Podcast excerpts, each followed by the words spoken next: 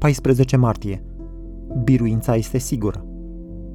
De aceea te slăvesc popoarele puternice și cetățile neamurilor puternice se tem de tine. Isaia 25 cu 3. Isaia privește către ziua când toate popoarele, adică reprezentanți din toate grupurile etnice, nu vor mai fi împotrivitoare lui Jehova, Dumnezeul Israelului și lui Mesia al lui, pe care noi îl cunoaștem că este Isus. Ele nu se vor mai închina lui Baal, Nebo, Moloch, Allah, Buddha, nici programelor sociale utopice, nici posibilităților capitaliste de creștere, nici spiritelor ancestrale sau animiste. În schimb, ele vor veni cu credință la ospățul de pe muntele lui Dumnezeu. Acolo li se va îndepărta vălul, iar moartea va fi înghițită de viață, ocara poporului lui Dumnezeu va fi îndepărtată și lacrimile vor dispărea pe veci.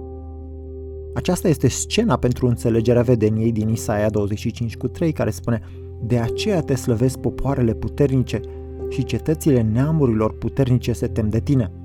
Cu alte cuvinte, Dumnezeu este mai puternic decât neamurile puternice, iar El este atât de puternic și bun încât, în final, va transforma popoarele nemiloase, făcându-le să îi se închine.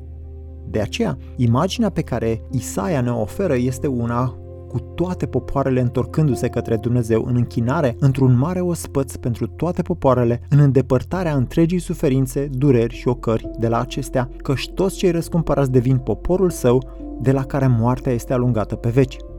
Acest triumf este sigur pentru că este lucrarea lui Dumnezeu. De aceea putem fi siguri de el. Nimeni nu și-a petrecut viața în zadar în cauza evangelizării lumii. Nici o rugăciune, nici un dolar, nici o predică, nici o scrisoare de încurajare și nici o luminiță care strălucește în vreun loc întunecat, nimic cheltuit în cauza acestei avansări a împărăției nu este în zadar. Biruința este sigură.